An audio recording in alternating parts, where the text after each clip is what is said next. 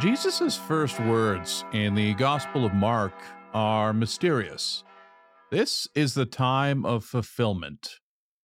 What does that mean? With these words, Jesus is summing up the entire history of humanity, the hinge point of which is his passion, death, and resurrection, as Peter reminds us in the second reading. With these words, Jesus brings the world into a new age. First was the age of creation, when humanity lived in unbroken communion with God. This ended with original sin, driving Adam and Eve out of the Garden of Eden and into the desert of fallen human nature. Thus began the second age, the age of promise. God promised Adam and Eve that he would send a Savior, a holy king, to free the human family from domination by the devil that their sin had caused. In this age, God slowly prepared the world through the education of his chosen people, Israel, for the arrival of their Savior and King, Jesus Christ. When Jesus did arrive, it was the time of fulfillment, the fulfillment of God's promise to send a Savior. In this third and final period of human history, God enters time and space to rescue it from sin and destruction. He does this through his incarnation, which is extended through all time and space through the life of his church. The end of this third age will yield the new heaven and earth, the end of the kingdom's beginning, and the beginning of its maturity.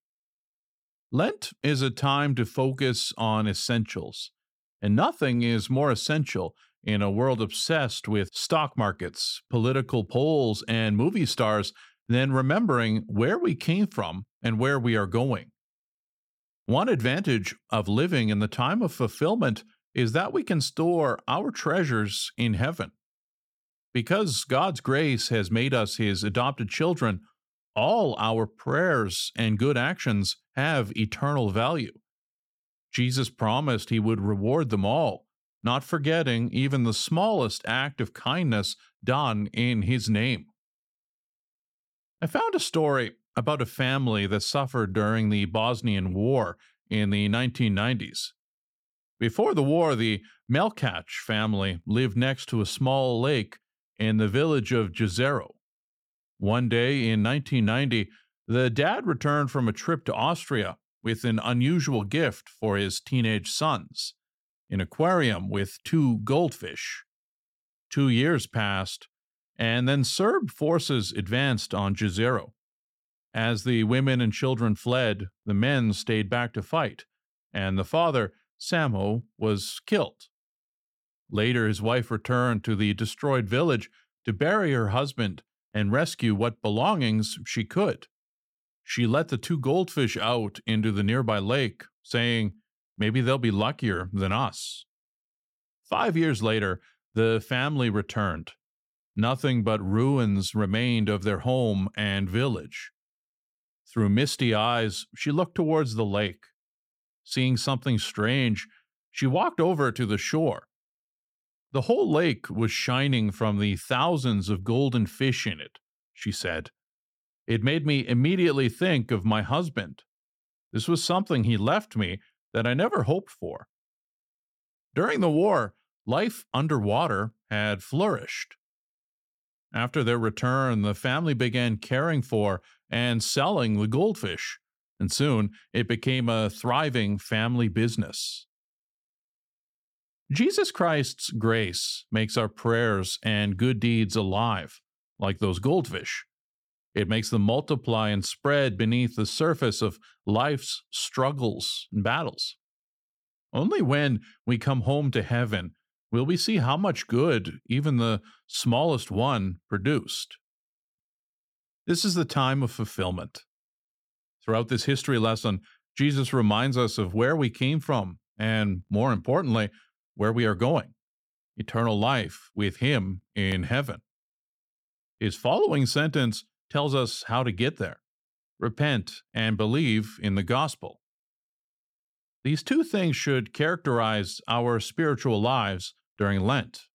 First, repent. Turn away from self centered and selfish habits. Break them. Jesus eagerly invites us to repent and gives us the perfect way to do so the sacrament of confession. Jesus invented confession because he knew we would need it. The same devil that tempted Jesus in the desert is still in business, luring us into the desert of our consumerist and relativistic culture. Repentance and confession allow God to pour his unconditional mercy into our souls. Our second Lenten exercise is to believe in the gospel. Believing in the gospel means trusting Jesus enough to do his will. It means saying with our decisions, not just our words, Thy kingdom come, Thy will be done. We find His will in the Ten Commandments, the Beatitudes, the teachings of the church, and the whispers of our conscience. Greed, lust, laziness, impatience, dishonesty, these are anti gospel values. Believing in the gospel means placing them aside in favor of generosity, faithfulness, responsibility, and patient kindness. This is Jesus Christ's vision for our lives, which he will help us live out if we give him the chance. In this Mass, he is coming again to fill our hearts with the strength that filled his heart, strength that gave him victory over temptation, sin, and evil.